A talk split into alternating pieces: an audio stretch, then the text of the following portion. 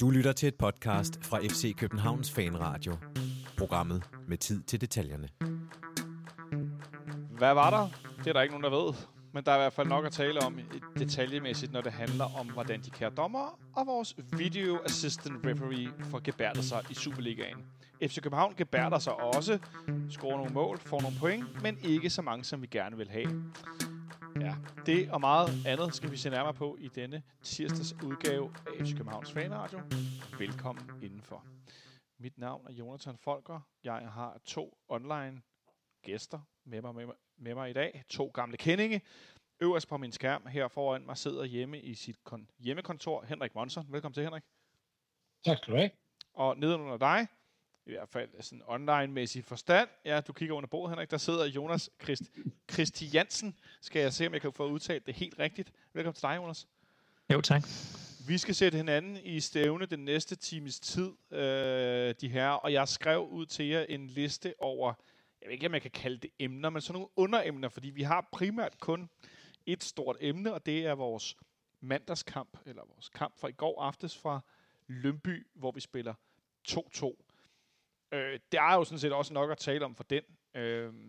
Men nu prøvede jeg, og det kan jeg jo godt afsløre, og så er der nogen af jer, der sikkert vil høre det, vil sige, nej, du skal være mere grundig og forberede dig, men ofte så gør jeg faktisk det, at jeg ikke skriver et manus ned. Jeg har en masse boende inde i mit store grødhoved, som bliver lavet til sådan et husket liste over ting, som vi skal tale om.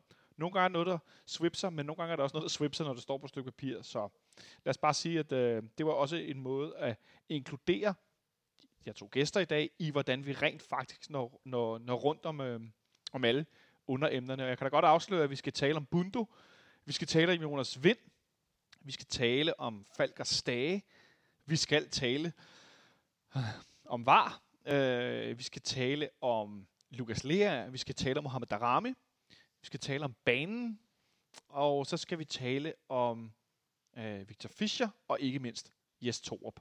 Så har vi næsten været en masse spillerrunde, trænerrunde og sådan noget, men til allerførst, så skal vi starte med at tale om, at vi, Jonas, stillede op, som vi har gjort for første gang siden, skal jeg lige finde det frem her, for første gang siden juni måned 2020, altså runde 27 i sidste sæson, så stillede vi op med den samme start, 11-formation, 2 kampe i træk. Det er fra Christian Hovgaard på Twitter.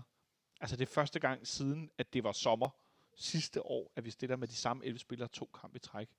Hvad får det dig umiddelbart til at tænke, Jonas, når du får sådan et fact lagt foran dig? Det får mig til at tænke, at det er jo lidt af business as usual. Sådan har det jo sådan været i nogle år herinde, at vi har måttet skifte meget rundt fra kamp til kamp. Sidste sæson var det jo primært skaderne, vi snakkede om, der gjorde, at vi hele tiden var nødt til at rotere, og der hele tiden var nogle problemer af en eller anden årsag, som var det. I denne sæson har det jo så været hele skiftet fra Ståle til Jes Thorup, hvor man har prøvet nogle ting af, nogle forskellige nogle tremandsforsvar og nogle forskellige at have en bak i midterforsvaret og sådan nogle ting. Men nu der var der rent faktisk 11, der bød sig til og havde gjort det fint i forrige kamp. Og så er det er jo godt trods alt at se lidt kontinuitet. Men jeg vil så sige, at om det lige er de præcis de samme 11, det gør ikke så meget. Jeg synes, at det de seneste tid under Thorup, der synes jeg, vi har set mange af de samme spillere spille fra gang til gang. Så godt været, der har været en enkelt udskiftning eller 2. Nu er det jo også Ankersen, der skader til Victor Bartolets inden i forhold til den stærkeste opstilling og sådan noget. Så jeg synes, kontinuiteten er på vej opad generelt. Og det er jo så bare sådan et sjovt eksempel på det. Et sjovt eksempel på det, Henrik. Vi havde et mindre skæveri frem og tilbage mandag eftermiddag, i går eftermiddag, med Mathias, som jo også er med her nogle gange.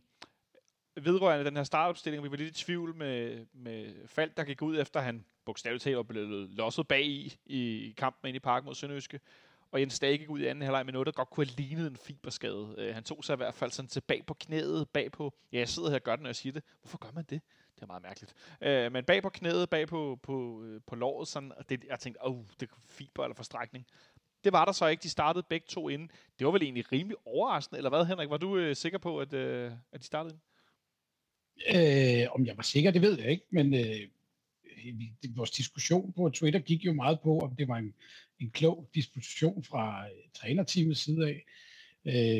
Altså jeg var jo af den holdning, at jeg synes, at vi skal starte med de stærkeste spillere, som er til rådighed i det omfang. Altså, jeg vil hellere skyde kanonen af til at starte med, og var vi kommet foran 4-0, og Stage og Falk havde lavet en hver, jamen så havde det været en genial idé. Men til gengæld var de begge to gået skadet ud, og vi var bagud 2-0, så havde vi til gengæld også stået med svære betingelser ud fra den bænk, vi sad med.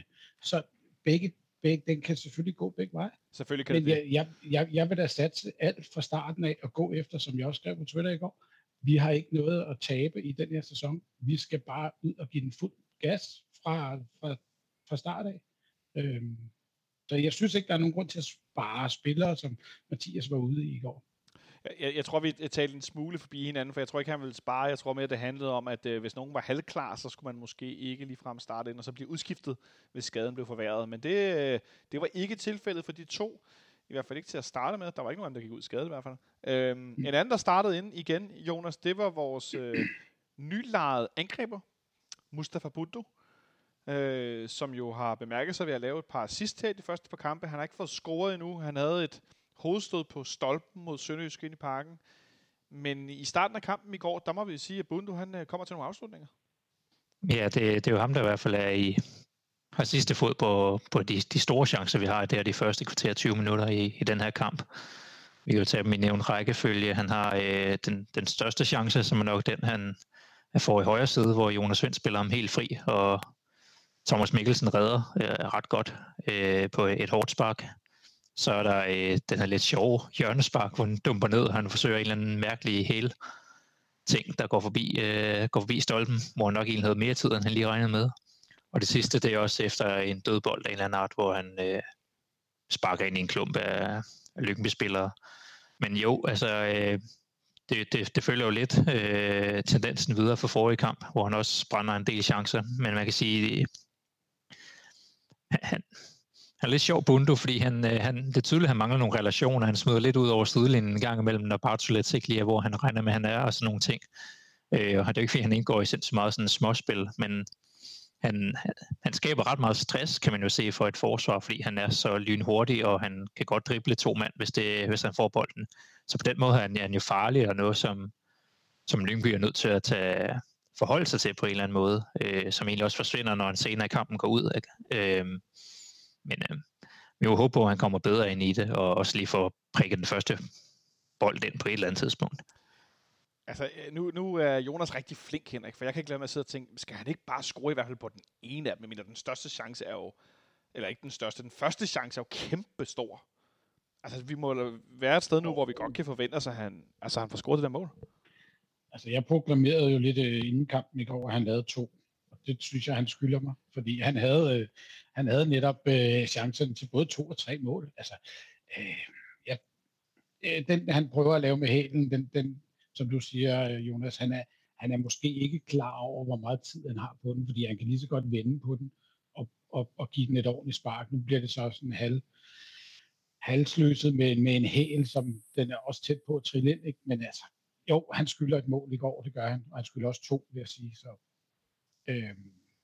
Jeg forventer, at når nu at banerne bliver lidt bedre, og at han bliver lidt bedre integreret, så tror jeg også, at vi godt kan se, at han bliver en gevinst for os med nogle mål i løbet af sæsonen. Ja, det håber jeg da så sandelig også, hvis han bliver med at komme til så store chancer, så skal der til at være noget output. Er jeg stræk, Jonas, hvis jeg får sådan lyst til at sige, altså hvis han bliver ved med at brænde chancer på den måde, så skal der ramme spil i stedet for? Ja, så de bedste skal jo spille, og det er jo lidt det, man så, eller i hvert fald det ryger noget med for Anderlecht, at han godt kunne lave nogle af de der, altså det virker som om, han ikke er særlig kølig i sine afslutninger. Han har, jeg tror egentlig, han har et udmærket spark, når han endelig får tid til det, men det er som om, at køligheden i situationerne, der bliver lidt mere, at han laver et eller andet udfald på sparket nærmest, end han egentlig tænker sig om. Det er jo noget, der skal arbejdes med på en eller anden måde. Altså nu er han så ny, så har Torsal givet en effekt på holdet allerede, så må man jo tilgive ham så langt. Men hvis han bliver ved med at koste i de momenter af kampen, hvor vi egentlig har overtaget og skal komme foran, så kan man begynde at spekulere i en anden konstellation. Ja, jeg er heller ikke klar til at sætte ham af som sådan. Jeg synes bare, det er tankevækkende, fordi at jo, vi skaber chancer i går, Henrik, og vi skaber også lidt, synes jeg, flere chancer, end vi går mod Sønderjyske. Det synes jeg faktisk klart, vi havde både på mål og ved siden af mål. Mere angrebsspil. Men det er jo ikke, fordi vi skaber så mange oplagte scoringsmuligheder. Det er jo ikke så mange store chancer, som dem vi har. Altså, det er jo ret vigtigt, at vi virkelig får scoret på dem. Så meget relation, som Jonas er inde på, så meget relation er der jo ikke i holdet endnu. Men en ting er, at vi har de her chancer i begyndelsen, vi får presset Lyngby godt tilbage. Hvordan synes du, Henrik, vi spillede den her periode i første halvleg også med tanke på, hvordan vi erobrede bolden og i hele taget så ud som hold? Altså, jeg synes, i lange perioder første halvleg, der har vi godt styr på både Lyngby og kampen, og vi formår at lave presset på de rigtige tidspunkter. Fordi Lyngby er et hold, der gerne vil spille op ned bagfra, men det var også tydeligt, at banen, som Jes Thorup også sagde i pausen, tror jeg, det var efterkampen, at den var ikke til at spille poleret fodbold på. Men derfor synes jeg stadig, at vi formår at sætte dem under et pres, og det er også tydeligt, at de kommer til at stå. Når vi har både dødbolde, og vi kommer op i angreb, så har vi jo, eller de har i hvert fald 6-7 mand nede i eget felt hver eneste gang, de kommer til at stå meget dybt. Ja. Det bliver jo vores frustration til sidst, at vi får ikke sat, så jeg kan huske, at tale om i mandags, at der manglede eller i fredags, der manglede slutprodukt på vores angreb. Og det kommer der også til udtryk i går, fordi at vi får ikke afsluttet de angreb på en positiv måde. Så jeg synes, vi har godt styr på første halvleg, men vi mangler det sidste. Vi mangler det sidste, Jonas, og det har vi jo så set i de sidste par kampe, noget som mere og mere, måske med tanke på banernes beskaffenhed, det ved jeg ikke, det kan være, du kan gøre mig klog på det, Jonas, men jeg tænker, det her med de lange indkast, som Carlo Bartolets virkelig er begyndt at excellere i, også med håndklæder, og hvis ikke der er håndklæder ved siden til at tørre bolden af med, så har han et par handsker i sin lomme, eller siden op i bukselinningen, som han lige kan tørre bolden med, så den ikke er alt for glat og fedtet, når han skal kaste bolden langt ind i feltet. Det ser vi også i går i en situation, som vi jo bliver nødt til at tale om, hvor bolden kommer ind fra siden. Jo, er det ikke et indkast? Nu bliver jeg helt i tvivl. Ej, undskyld. Jo, det er det. Åh, det er et indkast. Nu blev jeg lige helt... Det var flot, hvis jeg sidder og siger alt det her, og så kigger du på mig og siger, det var et hjørnespark. Men et langt indkast var Bartolet, som først rammer, Victor Nelsson og en Lyngby-mand. Er det rigtigt forstået? Så bounce lidt frem og tilbage. En Lyngby, Nelsson, Zanka, Nelsson. Ja, og så bliver der så efterfølgende dømt offside, og så skal vi nok tale om den her VAR-del. Men i første omgang, Jonas, det her med banerne og indkastene, er det for at være konspiratorisk, at jeg tænker, at det har noget med hinanden at gøre? Nej, men det tror jeg. Altså det siger Thorup ret tydeligt, at de er nødt til at tænke over det på en eller anden måde. At gøre noget lidt mere simpelt, som de siger. Det bliver måske for simpelt senere i kampen. Altså, jeg synes egentlig, vi er ret godt... Altså, vi spiller os... Det er egentlig ret godt tynde i de første halvdel og første halvleg, indtil de ligesom får styr på deres egne aftaler og får lagt et bedre pres. Ja. Og jeg synes, altså, det er sådan... De kan jo demonstrere, at det har givet noget effekt i de senere kampe, at kaste de her lange indkast, og vi har faktisk fået en del slutprodukt ud af det. Jeg synes så måske, at man skal balancere det en smule, fordi i går, der bliver der nærmest så for mange situationer med for mange lange indkast, der tager 20-30 sekunder at afvikle hver gang med håndklæder og det hele. Så nogle gange kan man også godt holde tempoet lidt i angrebet, i stedet for at man skal ryge hele apparatet op. Tror du, det kan handle om, og jeg lige indskyder, tror du, det kan handle om, at vi også mod Lyngby i går altså har... I hvert fald indtil han bliver udskiftet i anden halvleg. Jens Stage, Mathias Zanka, Victor Nelsson, Jonas Wind, altså vi har Bundo, vi har nogle ret hovedstødstærke spillere, så det der med at få udnyttet, det er i virkeligheden også, fordi vi er et ret stort hold, et hovedstødstærkt hold. Ja, det kan sagtens være tanken. Jeg synes så faktisk, at vi ender med at tabe rigtig mange af de hovedstødsdueller i forsvaret, eller så rører ned til de forkerte. Så det er også på baggrund af det, man kan sige, at jeg skulle måske balancere lidt bedre i løbet af kampen, ja. Så der ikke rører alt for meget tempo ud af det. Men det er klart, hvis de føler, at de ikke er komfortable på banen midt i deres småspil, så skal de jo prøve noget andet, og der kan det her jo godt være en tendens. Jeg ved så ikke, om de holder fast i det, hvis Ankersen genvinder sin plads og bare tog lidt ude. Nej, interessant, fordi hvem skulle så kaste? Det har jeg faktisk ikke noget bud på. Men Jonas, så til den anden del.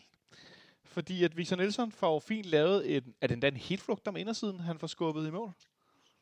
Kald den bare en helflugter. Jo, men altså, hvis den er i luften, når du scorer... Ja, og den kan for skubbet den ind på en eller anden måde. Ja, ja, en inderside helflugter fra kort hold. Og det ligner jo et mål. Der bliver så vinket offside. Og så venter vi jo selvfølgelig, som vi jo gør, specielt i den her periode, så venter vi selvfølgelig på VAR.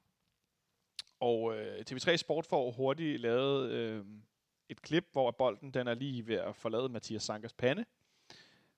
Og vinklen er noget skæv. Den er ikke helt uduelig. Den er noget skæv.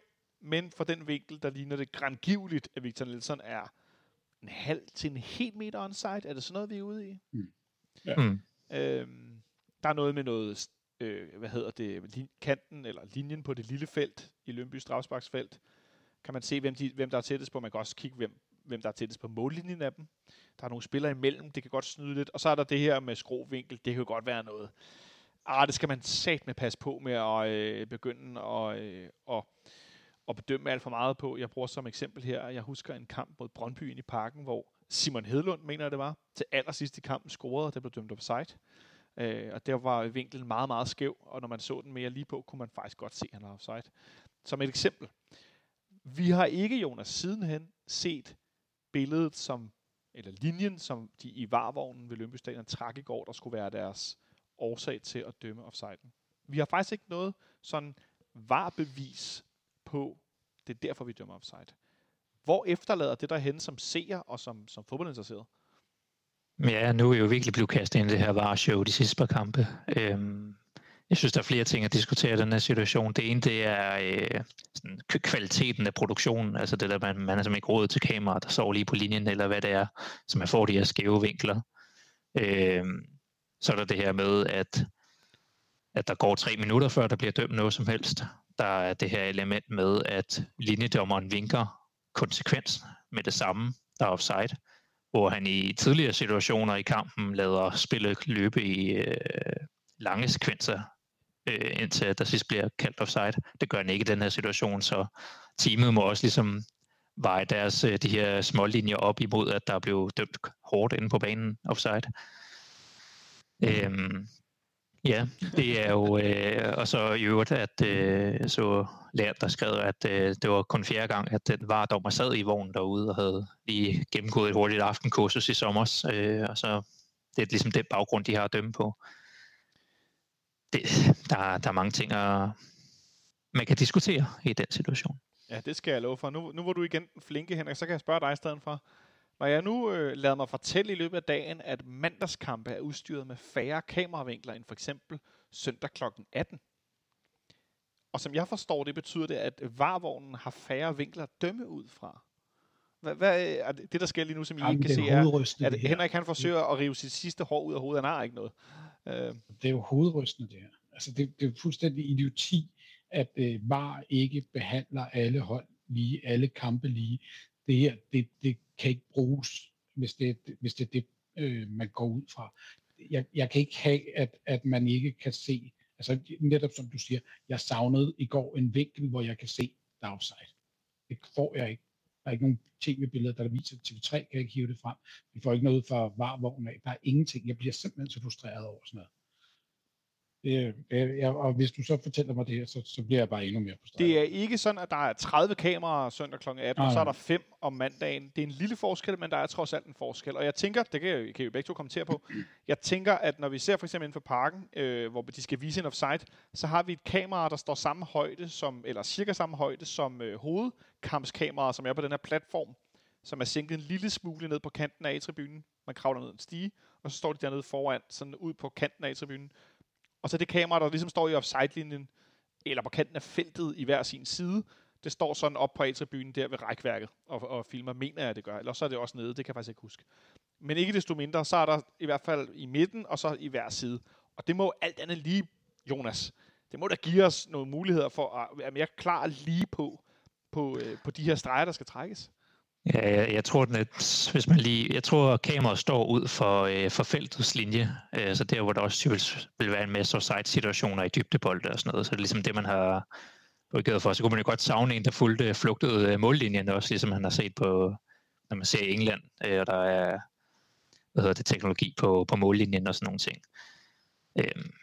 Men det var jo præmissen fra starten, inden vi gik ind i sæsonen. Det var et lavkvalitet setup med få kameraer, og så er det her, man ligesom kan komme ud for, og så er det jo kunne hjælpe mig, Victor Nelsson, der får frarådet mål igen. Igen, ja. Og hvis jeg så ikke tager meget fejl, var det også mod Lyngby sidst? Nej, det var Nordsjælland. Det var Nordsjælland, ja. Okay, nå, jeg var faktisk i tvivl. Ja. Men ja, sidste gang, der trak de en linje, var for folkene mellem Victor Nelsons ben, som Benjamin Dane så flot påpegede.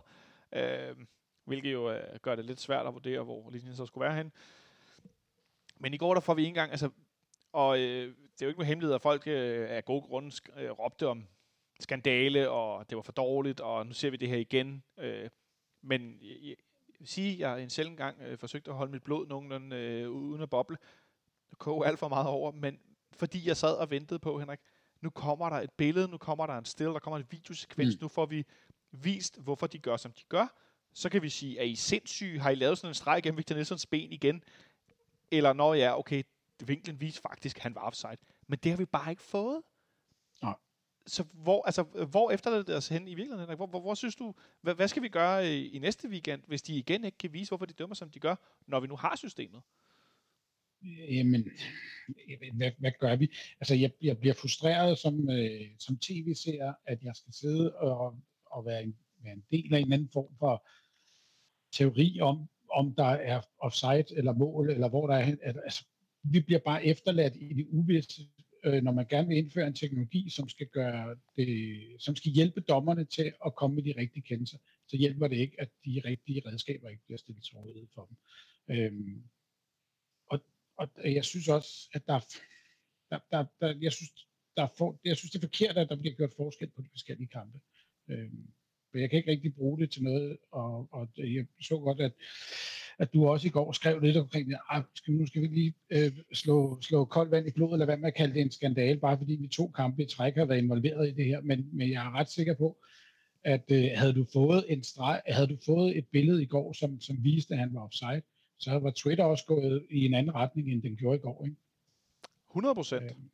Men Henrik, jeg tænker også, at problemet er, at VAR bliver indført for at hjælpe dommerne, som vi diskuterede, stolpe op og stolpe ned. Og jeg tænker, når man så putter en masse penge ind i det system, nu sagde Jonas budget-version, men jeg mener, når man putter nogle penge ind i et system, og man poster noget teknologi ind for at hjælpe dommerne, ja. Var det så ikke også en idé, måske, hvis man sådan virkelig gjorde det? Altså, hvis man gjorde det fuldt ud og sagde, nu skal vi hjælpe jer, og nu gør vi det så godt som muligt, for at dommerne kan dømme det rigtige, og så skal vi ikke diskutere dommerne så meget, men vi har jo bare flyttet diskussionen fra, dømte han det rigtige eller ej, og så sidder TV3 eller Discovery og trækker nogle linjer på nogle billeder, og er de linjer nu rigtige, og hvor skulle den nu trækkes hen, og hvad? Jamen, du kunne se, hvad der skete i studiet efterfølgende. Både Victor Fischer var frustreret over, at han skal stå og høre på, om der er straffespark eller ej, og det kan vi komme til. Stig Tøfting skal stå og diskutere om, hvad det er, vi diskuterer efter kampene, om det er fodbolden eller om det er VAR-systemet, vi diskuterer, fordi vi burde gerne snakke fodbold. Men også når det er sagt, så sidder Per Frimand under kommenteringen og siger, at de her, der sidder ude i VAR-vognen, de har problemer med at finde ud af, hvordan teknikken den fungerer. Det skulle da også skræmmende, at du sætter nogle mennesker til, som ikke aner, hvordan de skal bruge det system, som der er blevet indført. Han fortalte jo faktisk, Per Frimand, i samarbejde med Jonas Wind, der var kommentator i går, at langt det meste af tiden, vi bruger på at vente på deres, hvad skal man sige, gennemkigning af en situation, det handler ikke om de er enige med dommeren eller ej, eller hvordan. Det handler om, at de skal ligesom tegne situationen, Jonas. De skal sætte den op med streger og have det rigtige videosekvens. Det tager lang tid. Jeg får sådan lyst til at sige, hvorfor de ikke ansætter nogle IT-nørder, der sidder og gør det, så står der en dommer og siger, der, pej, tegn, gæt, bum, bang, bum, tegn og gæt, det er noget andet. Så de får nogen til lynhurtigt, og så kan de stå og sige, jeg er dommer, sådan der, spol den lige frem og tilbage, vis mig lige, bum. Jo, men altså man forestiller sig jo lidt, det foregår ligesom, når Preben Elkjær står i Champions League-studier, så fordi det er touch-skærm til at fungere, ikke? Altså det er jo lidt, altså det tager så lang tid at få det sat ind, men altså det som var proklameret, at det ville løse i sporten, det var det her med den oplevede uretfærdighed, ved at man kan se noget på tv er forkert, at det som bliver fjernet, Og så lå diskussionerne med omkring, tager det for lang tid, afbryder det spillet og alle de her ting. Nu afbryder det både spillet i 3 minutter, og man har stadigvæk den oplevede effekt af, at der er noget, der er uretfærdigt. Både i sådan en, man kan ikke sætte linjerne korrekt, men også det her med, jamen der blev begået et straffespark, for eksempel i en forrige kamp, som, hvor man simpelthen føler, at dommeren altså, ikke har lovhjemmel til at gøre det, selvom det ser det, eller ikke kommer ud, som reglerne foreskriver. Sådan nogle ting. Der er ikke enighed om reglerne, teknikken spiller ikke. Så jo, det forhåbentlig bliver det itereret i en bedre retning i løbet af årene. Nu er vi jo en spæde start af det her. Ja, man må sige, børnesygdommene er flere end de er for FC Københavns defensiv PT, Jonas. For det som Henrik er inde på, der går ikke lang tid, så i slutningen af første halvleg, så bliver vi tildelt et straffespark. Victor Fischer dribler i Lyngbys højre, eller i felt i højre side. Og Marcel Rømer kommer ind fra siden og erobrer bolden, takter Victor Fischer, giver ham et puff med benet, hoften. Hoftesving. Et hoftesving. Det er et godt ord, Henrik Monsen. Det er vildt med et hoftesving. Det er et stærkt udtryk. Sådan et svej med siden. Bup. Og Victor Fischer ryger græsset, og der bliver dømt straffespark. Så rejser Fischer sig op og siger noget, jeg ikke helt har fået mundaflæst 100% endnu. Jeg troede i går, det var noget med, at han sagde, den var der ikke, eller det er der ikke. Men jeg tror nærmere, at han, det får han selv lidt sagt bagefter, Jonas. Der var. Altså, lad nu var dømme det, i stedet for løbespillerne diskuterer. Sådan lidt, lad video skal nok dømme det. Var der straffespark, Jonas? Ja, det synes jeg egentlig. Jeg synes, altså det, men jeg er også svært ved at se den for de vinkler, de der 2 kameravinkler, der egentlig er. Fordi der er mange spillere, der løber ind foran hinanden. Jeg har fornemmelsen af, at han i live speed, at han ligesom mister noget momentum ned omkring benene på en eller anden måde, så jeg antager, at han er blevet fældet. Men ja, jeg synes, den er igen sådan lidt svær at vurdere. Og den er jo interessant, Henrik, fordi den ene vinkel, vi ser, den er fra bag baglinjen i den anden ende af banen, zoomet langt ind, så man har sådan en... Hvor lang er en fodboldbane? 120 meter? 110 meter? Det er lidt forskelligt. Ja. Er der ikke sådan noget Superliga-standard? Jeg kan sgu ikke huske det. Ja, dårligt. Det er virkelig dårligt, der. Men i hvert fald er den filmet fra... Den er helt en anden vej zoomet ind, og det er jo... Et kamera kan sagtens zoome så langt, men det, der kan, hvor mange, som Jonas siger, Henrik, hvor mange spillere, der kan stå imellem sådan en vinkel. Men hvis der var et kamera lige bag det mål, så ville det være meget simpelt. Så var den lige tæt på. Kameraet ville for øvrigt nok faktisk være den side. Så ville vi have et kamera lige der, der kunne filme. Bup, lige ud for Victor Fischer. Det er der ikke. Jeg ved ikke, den vinklen, der afgør det, men Henrik, synes du, der er straffe? Jeg synes... nu vil jeg faktisk tage Mathias' tilgang til det, og sige, hvad han sagde sidste uge, var, at hvis den var blevet dømt mod os selv, så ville jeg føle mig uretfærdigt behandlet. Men den kan godt dømmes. Fordi han får netop det her hoftesving. Og det er ikke til at sige, hvis han ikke var kommet, hvad havde Fischers videre i den situation været. Jeg siger, at den kan godt dømmes. Der kan godt være straffespark. Altså med tanke på, hvor begge to I meget trækker på det, når I skal svare, så kan jeg i hvert fald godt høre, at vi er ikke ude i, at han har fået savet knæet over. Det er det helt sikkert, ikke? Nej.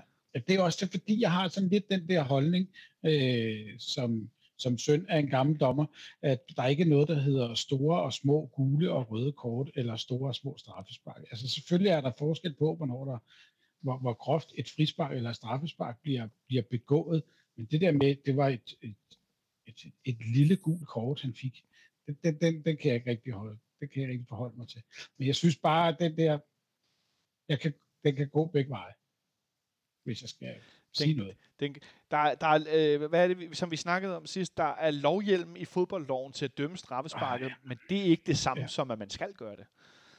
Altså der vi er nede. En vurdering af en berøring i feltet, som så bliver til et straffespark. Jeg tror, det er sådan noget, vi er nede i. Ja, altså jeg tror nok, at havde du ikke haft VAR, og set teambillederne efterfølgende, så tror jeg, at størstedelen havde programmeret, at der var straffespark. Altså det er, fordi vi får lov, til at se den. Når du siger størstedelen, mener du så størstedelen af FC Københavns fans, eller folk, der så kampen generelt? Nej, det er størstedelen af dem, der sidder og ser fodboldkampen. Altså, det tror jeg simpelthen. Ja, det tvivler jeg på, Jonas. Vi har kunnet se reaktionen efterfølgende. Victor Fischer, han er jo snart den, der filmer mest i Superligaen, ifølge fans af alle andre klubber. Er det... Jonas, tror du billede på, at Victor Fischer måske har fået 2 straffespark nu, der ikke har været kæmpe, meget, meget tydelige, meget klare? Eller tror du, det handler om den her sådan mere generelle, hvad skal man sige, anti parti mod Victor Fischer. Ja, det er sjovt, at Zanka lever sådan en ret stille tilværelse lige nu, fordi Fischer er jo på holdet. Han tiltrækkes ligesom alt. Ja, det er en fokus der. Ja, altså Fischer har kæmpet med sin form i lang tid, men nu har han rent faktisk fået lidt, kommet lidt bedre ind i momentum her. Han får trods alt driblet 2 ind i feltet her på ret lille plads, og det gør det bare svært. Nej, igen, jeg ved ikke, om der er straffespark eller ej. Jeg synes, at igen, så er det her med, at jeg sidder, der er gået et minut siden sidst, altså jeg sidder igen med den der opleve uretfærdighed for det forrige fradømte mål, og så siger jeg, nå, så fik vi straffespark alligevel. Det er jo ikke sådan, at fodbold skal dømmes, men det er den fornemmelse, man sidder i kroppen, men også kom den alligevel, og Vindt så scorer på det bagefter. Ja, en kompensationsdom, Henrik, er det det, vi er ude i? Nej, det ved jeg godt ikke findes. Nej, det gider jeg ikke at høre på. Nej, det er det ikke. Det er noget fis. Det er noget pjat. Så vil jeg hellere spørge dig, om du tror, at dommerne dækker over hinanden, når de sidder på varer og hjælper hinanden med at... Nej, det var et skud under bæltestedet. Det var Henrik, der jokede lidt i går aftes. Det skal I ikke høre på. Jeg vil hellere snakke om noget andet, Henrik. Ja. Nu har Jonas Wind scoret 9 mål. Han er nu delt topscorer sammen med 3 andre spillere i Superligaen. De sidste par af dem har været på straffespark. Læg du mærke til i går, Lyngby's målmand, han skulle ikke udsættes for en panenka. Ja, han blev stående midt i målet. Jeg har set det et par gange igen i dag. At han blev netop stående af den simple årsag, at nu napper jeg netop hans panenka, fordi så er jeg ham, der gjorde det, ikke? Ja, men den er Vind klog nok til ikke at hoppe på. Og hvad sker der så? Jamen, han kommer jo bare til at se lidt halvdum ud, og målmanden i det, at Vind bare køligt ligger den over i målmandens venstre side. Altså, den video, som der er inde på FCK.dk's YouTube-kanal omkring hele hans måde at sparke straffespark på og sådan noget, jamen den er kig værd, fordi der får man en indblik i, hvordan Jonas Wind han tænker, når han skal sparke de her straffespark. Og han bruger lige så meget intention, som han bruger... Det er målmandens reagerer. Han går meget ud for sin egen intention og siger, jeg ved godt, hvor jeg skal sætte den, og så er det der, jeg sparker. Ja. Og det er besluttet på forhånd. Ja. Så mange straffespark skulle det jo for øvrigt fortælle, at de allerede inden kampen tænker, hvis der kommer straffe, så gør jeg sådan her. Ja, og det siger Jonas Wind også jo i den her video, er en, skal ikke afsløre det hele, men han sparker lige et par stykker dagen før kampen, for ligesom lige at få følelsen ind i kroppen, hvis nu der skulle komme straffespark. Ja, men en første halvleg, der ender med en 1-0-føring, det er jo sådan set meget fint.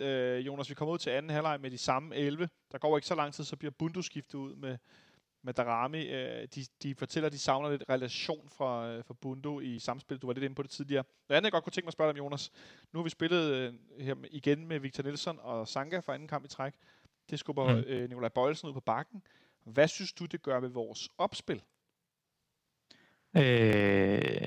I går fungerer det ikke særlig godt. Altså, Zanka gør det fint, men det er klart, at Nelsson, han mangler nogle muligheder. Jeg synes også, efter en halv times tid for Lyngby, fundet ud af at lukke midtbanen ned.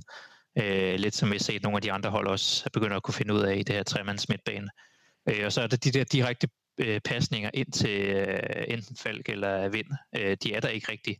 Og det kæmper især Nelsson meget med at finde. Og så prøver han 2 gange, og så tage bolden, og så drive ind, som han har fået at vide, han skal, i stedet for bare at lægge den tilbage til Kalle. Og det ender jo begge gange med, at han smider bolden direkte hen til modstander, og vi har en kontra imod. Så det kæmper han lidt med. Boilesen, synes jeg jo ellers har fungeret fint, uanset om han har spillet centralt eller på venstrebakken. I går tror jeg, det handler lidt omkring banen. Altså det sagde han egentlig til han meget efter Horsens-kampen, som også var på en elendig bane. At det kan godt være, at der er nogle pasningsbaner frie, men de tør simpelthen ikke at spille dem. Og det synes jeg især hæmmer ham i går, at han bliver lukket lidt ude på den måde. Altså på papiret, så burde Zanka og Nelsson være et perfekt par. Generalen i Zanka, løjtnanten i Nelsson, der bare skal vinde alle duellerne. Og så tage den derfra, som den unge U21-landsholdsspiller. Men jeg synes ikke helt, det fungerede i opspillet i går. Nej, og det er den ene ting. Den anden ting, jeg vil godt kunne tænke mig at spørge dig om, Jonas, det er det her samarbejde mellem vores forsvar og vores midtbane. Koordinationen mellem kæderne. Og jeg har nu siddet nogle gange, både i går aftes og også her til formiddag, og set Det er 1-1 mål, Lyngby scorer. Og det ser, Jonas, det ser godt nok mærkeligt ud, den måde vores midtbane bliver trukket skæv. Altså, jeg har nogle gange en oplevelse af, at du har de vise sten gemt hjemme i skrivebordskuffen og tager dem frem, når vi skal optage fanradio. Men hvad pokker er det, der gør, at pludselig, at vi er så meget trukket skæv? Rasmus Falk er langt fremme i højre side sammen med Jonas Wind og presser. Og så er Stage sikker over den ene side, og så er Hebo helt fri på midten. Mm. Altså det jeg jo frygter, det er, at der stadigvæk er nogle onde ånder fra 2020 og alt det, vi oplevede dårligt forsvarsspil og ting og sager, der ikke fungerede. Altså det her med, at vi sagtens bare kan lukke 2 mål ud af ingenting og have den fornemmelse. Mit mere optimistiske bud er, at vi trods alt er i gang med en ny spillestil, og der er nogle bestemte situationer, som der simpelthen bare ikke er aftaler for. Ved et mål er det en midterforsvar, der hjerner hele vejen igennem vores midtbane og kan lægge den på tværs foran vores forsvarskæde. Og det gør, at der er vores midtbane er i gang med at dække nogle andre spillere, og så er der en forsvarsspiller fra Lyngby, der bare driver den hele vejen op. Det er der simpelthen ikke nogen, der har aftalt. Hvad gør vi i sådan en situation? Og så er der forvirring, og så går det lige pludselig hurtigt. Og så må man jo også sige, det er ikke dårligt sparket ind af Hebo. Det skal lige med. Ikke at det undskylder den her fuldstændig manglende pres uden for feltet. Kalle Jonsson er jo faktisk tæt på at lave det, jeg har lyst til at kalde en kalde, som er den her flyvende redning, hvor han ligger på tværs i luften, og så på mærkværdig vis får ramt bolden nok til, den lige præcis går på overliggerne væk eller over mål. Det lykkedes ham ikke i går, han har hånden på. Den bliver også vislet op mod hjørnet. Det er ikke nogen hemmelighed. Og så står den pludselig 1-1, og det er sådan lidt... Vi har siddet på langt det meste i første halvleg. Og så står vi i den her situation, at de får udlignet altså ikke så langt ind i anden halvleg. Og det vil for fanden ikke mening, at de sådan det her, cirka lidt over 10 minutter, 10, 12, 13 minutter ind i anden halvleg. Så står den pludselig 1-1. Vi har lige skiftet Bundo ud og fået Daramy ind. Hvor nervøs bliver du egentlig, Henrik, i sådan en situation over, at vi lukker mål ind på langskuddet mod Sønderjyske ind i parken? Efter en dødbold. Nu lukker vi mål ind i går med sådan en dårlig organisation. Igen et scoring ude for feltet, hvor der bliver plads til, man kan hakke til den. Altså, jeg når sådan set, da de scorer til det, at sige, jeg er sgu da glad for, at det sker så tidligt, så vi har en halv time plus til at forvente kampen igen. Havde det været i 88. 20. minut, så havde jeg været brandærgerlig over, at de scorer sådan et, i min optik, meget nemt mål, fordi vi ikke får presset ud af. Jeg synes bare, altså, jeg bliver bekymret over, at vi kan lukke 2 så nemme mål ind i en modstander, som ikke har scoret flere mål i sæsonen. Ja, fordi at Jonas, vi sætter som sagt Daramy ind kort inden den her udligning, i stedet for Bundo. Og Mo har været ude et stykke tid. Det er faktisk ved at være et godt stykke tid siden, han overhovedet har spillet. Men hvordan synes du, han gør det, han kommer ind i går? Han har jo nogle vildt gode aktioner, Daramy. Det er jo især dem, man lægger mærke til. Altså, man lægger så meget mærke til ham, når Lyngby har bolden. Men han har jo nogle situationer, hvor han i stedet har fundet ud af, at han har et ret kraftigt træk. Han bare kan gå direkte forbi en modstander. Og så det bruger han jo 3-4 gange i løbet af anden halvleg. Så jo, det vidner jo igen om et enormt råpotentiale, der igen skal udmønte sig af noget slutprodukt, men trods alt en fin retur efter sin baglovsskade. Jeg synes, at han kommer jo først ind og kommer til at ligge ude på højre kant, og de første 10 minutter, han spiller ude på højre kanten, indtil at Biel kommer ind, så bliver han sat over på venstre side i stedet for. Der synes jeg, han gør det væsentligt bedre. Jeg ved ikke, om han har mere plads over den side, eller han bliver presset mindre, men det er derovre, han begynder at få nogle af de her træk, hvor han kan gå til baglinjen og lave nogle 1-2 med vind. Men i de første 10 minutter er han stort set anonym. Og det synes jeg måske, han er måske bedre over på den venstre kant, men det afhænger selvfølgelig også af modstanderen. Det gør det nemlig, men ja, vi går over til at spille med indadvendt fløje i stedet for, Jonas, som det hedder. Og i virkeligheden går vi vel, og det er vi i forbindelse med, at vi skifter Jens Stage ud, og sætter Pep Biel ind, og så skifter vi Victor Fischer ud og sætter Lukas Lea ind. Så går vi vel over til sådan en 4-2-3-1 i virkeligheden, så vi spiller med Lea og Zanka som sekser, og så med Pep Biel foran, der spiller han til højre. Jeg er faktisk lidt i tvivl om det. Ja, jeg kan heller ikke helt selv regne den ud. Altså, jeg synes, vi i stigende grad mister struktur i kampen, jo flere af de her indskiftninger vi faktisk gør. Altså, det bliver mere og mere rodet i løbet af en halvleg, og så tror jeg en årsag til de her mål, vi lukker ind. Vi kom jo ud fra anden halvleg og vil spille meget simpelt spil og vil forsvare den her føring, og så får man det her 1-1-mål, hvor man snart har fornemmelse af, at der mangler noget koncentration, og der er en ærgelse over, hvorfor helvede fik vi ikke lukket den her kamp, når vi trods alt var i så stor kontrol. Og så er det som om, det hele det glider os mere og mere henne, og de får større og større fysisk overskud overfor os. Jeg synes, der er flere situationer, hvor spillere virker de steder langsomme, og har mindre fysik, altså en Pep Biel og en Daramy fylder mindre end Stage og og Bundo. Så der er sådan nogle ting, hvor man mister noget momentum i løbet af kampen. Jeg havde egentlig også en fornemmelse af, at da der var en halv time tilbage, at vi nok skulle få et mål mere, men jeg var godt nok bekymret over for den her manglende struktur. Ja, fordi at, nu deler jeg lige her med jer, mens vi snakker, at vi jo scorer det her 2-2-mål i en situation, hvor at Boilesen går med frem, og det går han ikke så meget i går, afleverer Jonas Wind i dybden, der vender sindssygt godt på Tjempe, Pep Biel med en stærk afslutning, og så får Lukas Lea, som han scorede med, jeg ved ikke om det er hans første boldberøring på banen, men det er i hvert fald tæt på, efter at have været på banen i 2 minutter på den her retur, han får puttet ind, hvilket jeg synes var fedt. Kun 10 minutter efter, at Lyngby får udlignet, så får vi faktisk, tænker jeg også, Jonas kvager udskiftningerne, kvager noget formationsændring, og Lea går med i feltet, så får vi faktisk scoret til 2-1, sådan rimelig hurtigt efter. Det er simpelthen ligesom at være i onsite-studiet, det her. Skal stå og kigge på nogle replays, mens man skal gøre sig klog omkring et eller andet. Jo, altså, der kommer en irritation efter det her 1-1-mål, og der får vi virkelig trykket på i nogle minutter. Og det er jo et hissigt pres af Boilesen, og så noget efterfølgende god teknik af Jonas Wind, der skaber det. Og dejligt, at Lea kommer på tavlen, og det kan forhåbentlig også, som er en god undskyldning for at smide ham ind i en startopstilling snart. Ja, altså det overraskede flere af vores medfans, at Lukas Lea ikke startede på banen, Henrik. Tror du, det har noget at gøre med, at han skal lige op i gear, eller hvad tror du, det handler om, han ikke er startet ind igen? Eller endnu? Ja, han skal lige op i gear, det er jeg ret sikker på. Han skal lige falde til, han skal lige have sine relationer i de andre i holdet, og så kunne jeg godt se, at han starter inden næste gang, måske mod Vejle onsdag næste uge. Ja. Ja. Men uanset om man gør det eller ej, Henrik,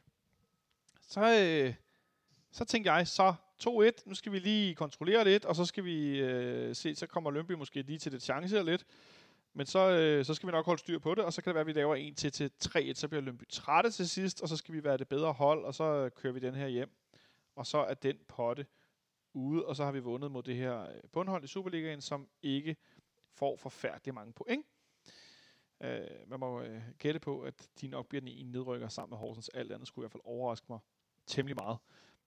Men bolden når nærmest ikke engang. Vi når ikke engang at se bolden blive givet op for langsomme gengivelser. Så angriber Lyngby i vores venstre side. Udenom Zanka, udenom Bartolets til baglinjen. Helt ind på kanten af det lille felt tilbage, hvor Hebo står helt uddækket. Den eneste central midtbanespiller, kan jeg se, Rasmus Falk, han løber langt op midt mellem feltet og midtercirklen. Og så, Jonas, så er der bare gavebod. 1 minut efter. Ja, men det er jo varming. Er det ham, der har lejet i Brøndby? Kan det passe? Eller kommer derfra? Der var spacerer forbi Bartolets. Og så har vi vi kan slet ikke forsvare cutbacks. Det har vi slet ikke kunnet i de sidste års tid, eller i hvert fald det halve års tid. Og det er endnu et eksempel på her. Der er ikke nogen... Alle de farer ned mod mållinjerne, så der er masser af plads til at lægge sådan en cutback. Og det er jo, så begynder tingene jo pludselig at flyve gennem luften hjemme i stuerne. Ja, det er sindssygt. Københavnske fanstuer. Jamen Jonas, tror du, er det taktisk? Er det mentalt? Jeg tænker sådan lidt, det minder mig om nogle gange i starten af kampene, tilbage sidste år, hvor vi slet ikke kommer ud i starten af kampen, og så kommer vi bagud inden for de første 1, 2, 5, 7 minutter, og så er vi der. Men i går, der var det så efter en scoring, så er man sikker, nu er det 2-1, og så scorer Lyngby den anden. Ja, en blanding af koncentration og manglende struktur. Det ser ret nemt ud, og det er jo ret nemt. Så det skal vi jo simpelthen være bedre end. Vi skal kunne lukke sådan en kamp med så mange rutinerede kræfter. Ja, det er utilgiveligt, at der ikke bliver lavet frispark derude. Jeg ved godt, Bartolets måske ikke kan følge med ham, men så bør han tage ham. Altså, jeg er ked af at sige det. Jeg synes bare, at der skal laves et frispark på Varming derude på venstre kanten. Han skal slet ikke have lov til at gå til baglinjen. Og så skal vi ikke stå 5 mand højt inde i vores eget strafsparksfelt og blomster og kigge på, at der bliver spillet baglæns. Det er helt utilgiveligt, det mål, når vi lige har scoret. Ja. Som Jonas siger, der kunne godt have været røget nogle ting gennem stuerne i... Så står den 2-2, Henrik, og så har Lyngby scoret 26% af deres mål i den her sæson mod FC København. Ja, det er flot af dem, kan man sige. Men jeg synes, der er ærgerligt, fordi man efterfølgende, små 6 minutter efter, at de er udlignet til 2-2, så vælger vi så også at tage vores sidste kreative kraft ud af vores midtbane ved at tage Rasmus Falk ud. Det kan godt være, at han så ikke kunne mere på det tidspunkt, men vi kommer bare til at spille på de sidste 20 minutter af den kamp, kommer vi til at spille på nogle helt andre præmisser, hvor det bliver sådan noget lange bolde op imod Vind og Vilcek, og jeg tror de sidste 3-5 minutter af kampen, der render Zanka også rundt op i angreb i et desperat forsøg på at få hævet den her hjem, ikke? Jeg synes bare, det er synd, at man tager Rasmus Falk ud på det tidspunkt, fordi vi mister den negative kreativitet, der var tilbage i den midtbane, og så bliver det sådan noget losseri. Det bliver noget losseri til sidst, Jonas. Vi bliver aldrig rigtig farlige i den sidste del af kampen. Vi får ikke den her kæmpe store chance, hvor man tænker, ej! Og Lukas Lea har et enkelt hovedstød, ikke, som ikke rigtig kommer fart i. Er det ikke det? Men jeg mener, det er jo ikke sådan, at vi har sådan en 100% chance, som Bundo i starten af kampen, eller noget i den stil, vel? Nej, altså jeg synes, at vi... er nærmest 2 og ved en gang. Det er som om, at vi har nærmest alt for meget respekt for den her dårlige bane. Det er al vores hovedstødskraft og al vores muskelkraft, der bliver sat på banen, og al den kreative kraft, som Henrik siger, den bliver taget ud af holdet, og så bliver det sådan noget, strukturerne ryger, og der er jo lange sekvenser i de her sidste 10-15 minutter, hvor vi ikke kan få fat i bolden, eller vi bruger 30 sekunder ad gangen på får taget langt indkast. Der er nogen ude på bænken, der lige skal have sig et gult kort. Det tager lidt tid og så videre. Der bruger meget. Altså, det er jo bare de der frustrerende minutter, hvor man bare ikke kan få fat i bolden og få sat nogle ordentlige angreb i gang. Og så siver den her kamp ud gennem ud mellem hænderne på os. Og så ender det jo så bare 2-2 mod en bundprop.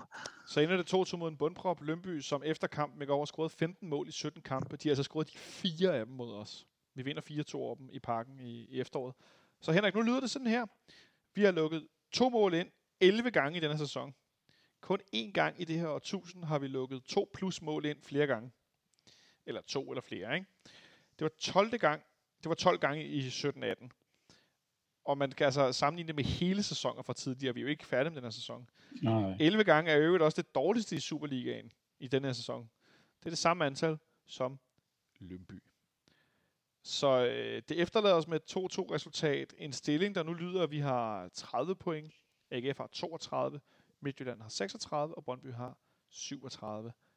Hvor klar var du til at tage fri i dag, Henrik, over den her blunder mod nummer næstsidst? De har 8 point i 17 kampe. Ja, jeg havde mest lyst til at bare blive under dynen hele dagen. Ondt af mig selv. Nej, det var det. Men når jeg så kigger på tabellen, og jeg ved, hvilke resterende spil eller program, der er tilbage, så ved jeg godt, at der skal meget til, men vi har trods alt 9 point, vi kan hente mod Brøndby, vi har 9 point, vi kan hente mod Midtjylland, vi skal stadig møde AGF 2 gange endnu, 3 gange endnu, altså 9 point mod dem. Der skal, som Boile sagde i den her videopodcast, de lavede FCK, vi skal vinde resten af vores kampe i sæsonen. Så er der en mulighed, men sker det ikke, så kan det være slut meget hurtigt i slutspillet. Ja. Jonas, det efterlader os et sted, som ikke er sådan super sjovt. Efter kampen, der får Jes Thorup og Victor Fischer, de taler om det her.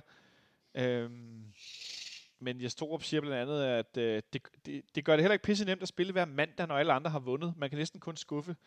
Det her er alle de her psykologiske dele, man som træner skal forsøge at få parkeret, så spillerne holder fokus på dem selv. Bliver jeg lidt spids nu, Jonas, hvis jeg siger, det der, det kan jeg ikke bruge til noget? Nej, altså det er jo ikke det, man har lyst til at høre. Vi har været trætte af i lang tid at skulle høre omkring en masse undskyldninger, og hvor svært det er, fordi jeg ved ikke rigtig, hvad der skal komme ud af det andet end noget sympati eller noget forståelse for, hvor svært det er, men det kan jo være lige meget, hvis vi lægger nummer 4 i tabellen, eller hvad det er. Altså man kan sige, overordnet set, så er det, at vi lige smider en walkout på udebane og har 20 point ud af 24 de sidste 8 kampe, er trods alt stadigvæk okay, men det begynder at være en outlier, hvis vi bliver mester i den her sæson, sådan rent statistisk. Altså det her med, at vi har så mange kampe, hvor vi har lukket dobbeltmål ind. Jeg tror også allerede, at vi fik brugt vores kvote på, hvor mange kampe man typisk tager på en sæson som mester, der i starten af efteråret. Så på den måde, men nu kommer der sådan et lille sådan mesterskabsslutspil, før mesterskabsslutspillet her, hvor mange topholdene møder hinanden. Og der skal vi rykke væsentligt ind, hvis vi skal gøre nogle åbninger omkring det her. Altså, men den her udtalelse af Thorup, det ligger jo lidt, det minder lidt om den her med, at det bliver lidt en mellemsæson og stille og roligt og pussenusse og ting og sager, og det er jo helst ikke det, vi gerne vil høre. Victor Fischer, han bliver forholdt det, Henrik, det her Jes Thorup har sagt, og så siger Fischer, jeg kan godt forstå ham, men så må vi begynde at vinde ligaen, for TV vil have os. TV vil have, at de bedste hold spiller søndag. Er det ikke sådan, det er? Vi har puttet os selv i en situation, hvor vi spiller mandagskamp. Det må vi forholde os til. Det lyder for mig, Henrik, og nu skal det her ikke være sådan en Ståle versus Jes Thorup og det gamle og det nye, men det lyder for mig som det gamle FC København. Forstår jeg ikke. Altså, nej, det her med, at vi skal bare vinde. Slut. Færdig arbejde. Nå, ja, det er rigtigt. Der er da ikke nogen tvivl om, at hvis vi havde ligget nummer 1, så havde vi jo ikke, så havde der jo ikke været nogen, vi skulle jagte på en måde. Så havde den her jo, selvom vi havde spillet 2-2, så var der ikke nogen, der havde snakket om mandagskampe og alt muligt andet. Så selvfølgelig skal vi da bare vinde vores hovedkamp, så kan vi også blive mestre. Længere er den ikke. Så ja, det er jo ikke ugedagen, der afgør, om man skal vinde eller tabe fodboldkamp. Jeg tror, det er det, at Fischer han så lidt prøver på at sige også, det her med, at jamen, som sagt, så vil dem, der ligger nummer 1, dem vil søndags hovedkampen allerhelst vise. Og sådan er betingelserne. Der er ikke noget at diskutere. Jeg gider ikke høre noget om, at det, også fordi det er mandag, alle de andre har vundet eller har spillet før os. Så er du vendt om at sige, at dem, der spiller på fredag, de skal også vinde, fordi ellers så er de bagud allerede inden næste uge. Altså, det er noget pjat, det der. Jeg må sgu indrømme, det, jeg synes, det er lidt vagt, og det er sikkert ment godt og alt muligt, men det skal simpelthen være skarpere, det bliver nødt til at sige. Jonas? Ja, altså forgængeren Ståle var jo mester i at vide, hvordan hans ord i medierne, det ligesom påvirkede miljøet omkring ham, både internt og eksternt, og han brugte det jo meget, meget bevidst i sin kommunikation. Det spil tror jeg ikke, at Thorup er særlig bevidst eller dygtig til på nogen måde. Jeg tror, han er blevet forholdt et eller andet spørgsmål her, og så svarer han ærligt på det, og så eksploderer det på Twitter bagefter i FCK-fans. Altså, jeg synes, det er jo fair nok at komme med nogle nuancer og forklaringer og ting og sager, men han skal også være klar over, hvor han er henne, og at alting, det bliver tolket på. Ord har det med at gøre ting. Jeg skulle sige, han kan tage en lille snak med PC, når han kommer, fordi han er sgu da vant til mandagskamp deroppe fra AGF. Ja, jeg skulle sige, nej, der er ikke nogen, der tolker over, og der er slet ikke nogen, der sidder tirsdag eftermiddag i en podcast og taler om det. Så noget gør vi ikke, nej. Men 2-2 efterlader det os med, som sagt, på en fjerdeplads. Jonas Wind nu delt topscorer sammen med Jesper Lindstrøm, Patrick Mortensen og Michael Ure. Henrik, hvem var FC Københavns man of the match i går aftes i Lyngby? Og ved du ikke, jeg sad efter kampen og evaluerede på det her, så tænkte jeg kan ikke vælge en målmand eller 4 forsvarsspillere, der har lukket 2 mål ind mod et bundhold. Jeg kan ikke vælge nogle angriber, som ikke udnytter deres chancer. Så jeg var nede i en midtbane, og der er 2 af dem, de spiller ikke 90 minutter i Stage og Falk, så jeg endte op med Zanka, som den, jeg synes, der kunne være mest værdig for sin indsats. Til dem af jer, der kan huske italiensk fodbold i start 90'erne, så kom Walter Zanka lige frem for bogen der, italienske landsholdsmålmand, flot paryk han i øvrigt havde. Han er i dag manager. Nej, vi går med Zanka i stedet for. Havde du lige så svært ved, Jonas, at vælge en man of the match? Ja, du stiller jo spørgsmål ved eneste podcast, jeg har faktisk ikke tænkt over det til den her gang. Det er en af de der kampe, hvor der ikke er nogen, der sådan skiller sig vanvittigt positivt ud. Ja, sikkert meget godt bud. Det kunne også være en Falk, der altid prøver at gejle lidt eller andet op på midtbanen. Noget i den stil. Ja, eller en Bøjle, der var knap så, hvis man kan sige, ikke impliceret i målene på den måde, som de måske var over i den modsatte side, ikke? Altså, jeg har svært at vælge. Jeg har lyst til at kåre Daramy som man of the match. Jeg synes virkelig, han kom ind med noget direktehed, og han udfordrer sine modstandere. Han har en episode inden her, hvor han dribler 2-3 mand og får et frispark, hvor for øvrigt Jonas Schwartz og Per Frimand først taler om film, og jeg ved ikke hvad, og jeg var klar til at kaste en sko efter tv'et. Og så får de alligevel sagt, da de ser den i slow, at han bliver trådt voldsomt ned over foden. Nå, det var vist ikke film alligevel. Og jo, de fik sagt, at de tog fejl, men næste gang, gutter, hvis I nogensinde hører det her, så sig lige, undskyld, der tog vi faktisk fejl. Det er okay at sige højt. Det er i hvert fald noget, man får stor respekt for herfra, hvis man sådan klart erkender, der var vi sgu lige for hurtige. Det skal jeg da være den første til at indrømme, det er der nogle gange, og så må man altså lige... Og man lige bakke op en gang, eller bakke af, ikke? Fordi at, jeg synes, Daramy var super god.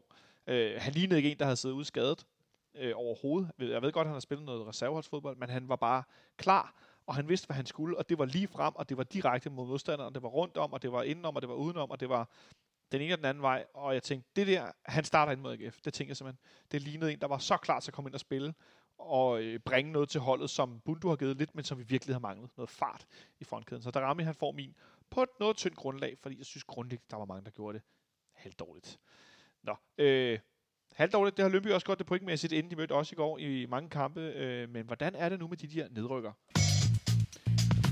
Fordi at det skal vi kigge på. Vi skal spille mod AGF på søndag. Men Henrik, du har lige noget. 3 minutter mere! Fuld pedal! 3 minutter mere, Jonas! Pas dig helt ud! 3 minutter! Fuld pedal! Den her skiller bliver ikke sjovere af, at vi har en med, der hedder Jonas. Det bliver kun... Det var mig, der skal trampe igennem en eller anden lang monolog eller andet. Så er det nu, Jonas. Yeah. Nej, Henrik, kom med det. Jamen, altså, jeg kom bare sådan til at sidde og tænke over, hvordan er det nu lige med den her opdeling i slutspil.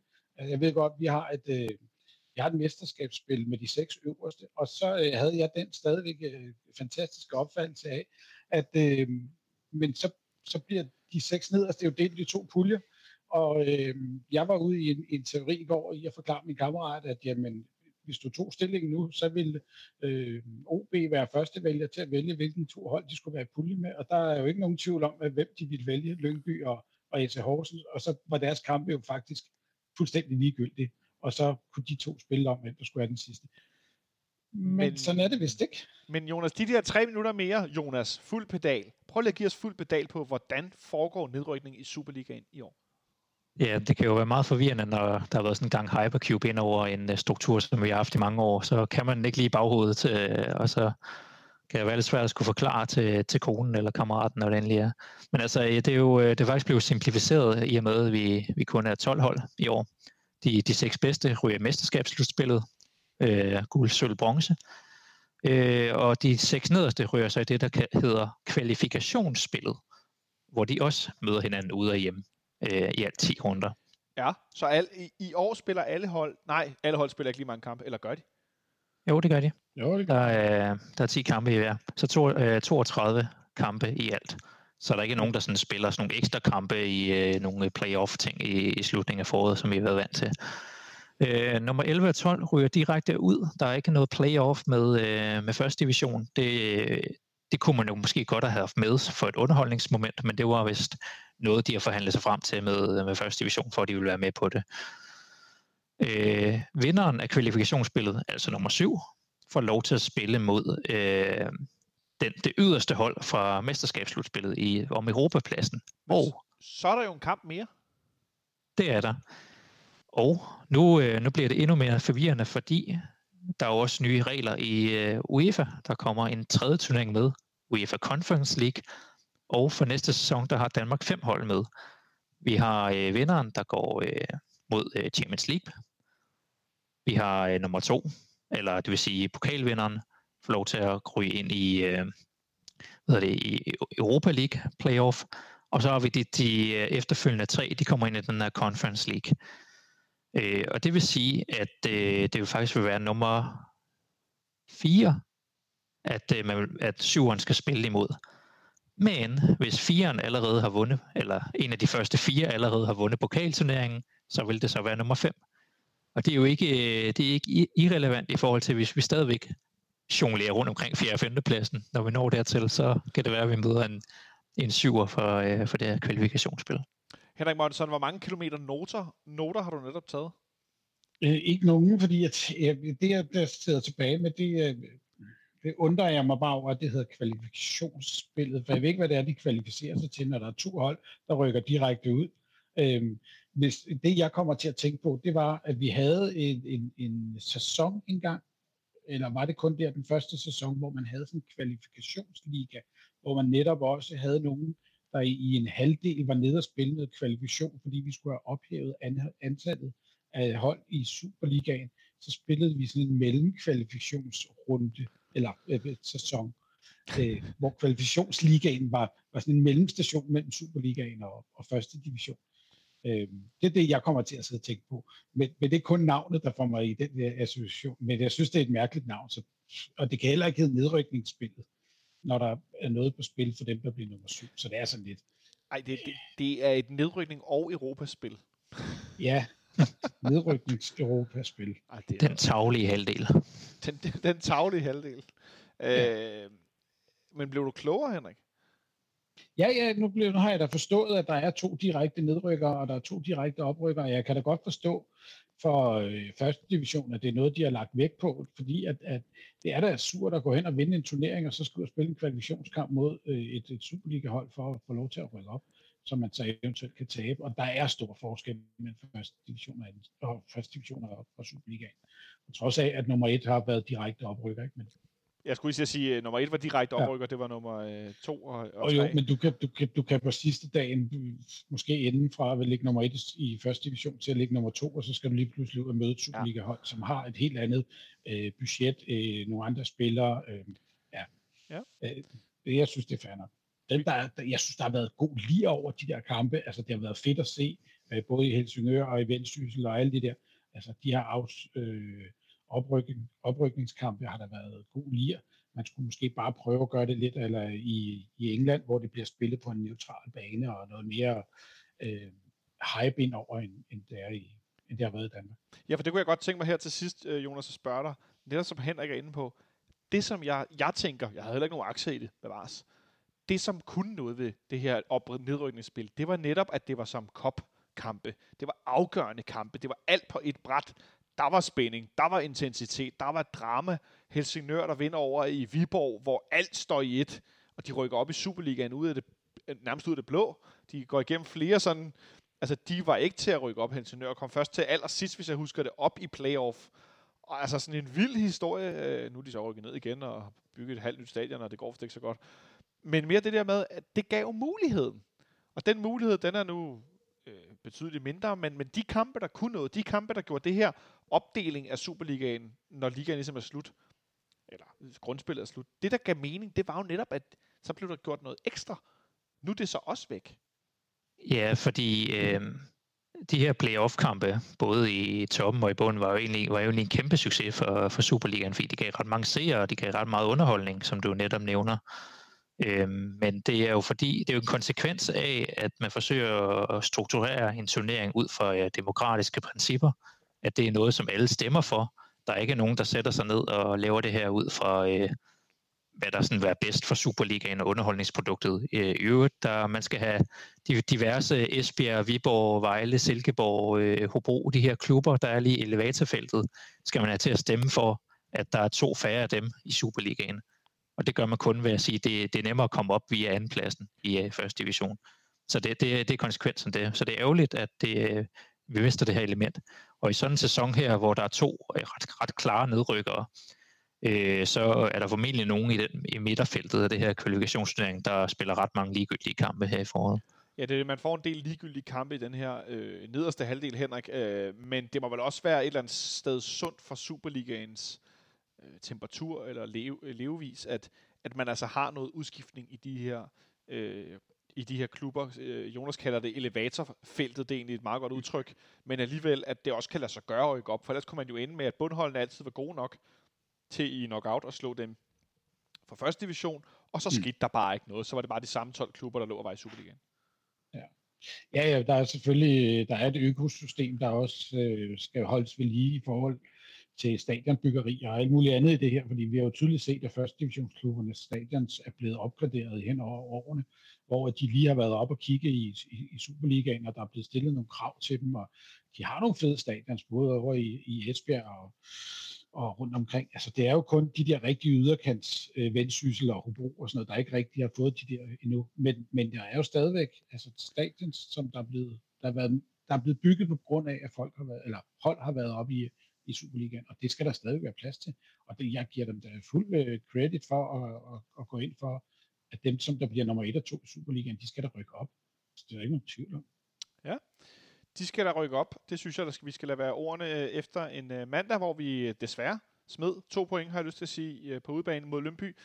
I næste weekend har vi AGF på hjemmebane. Det kigger vi nærmere på her, senere på ugen.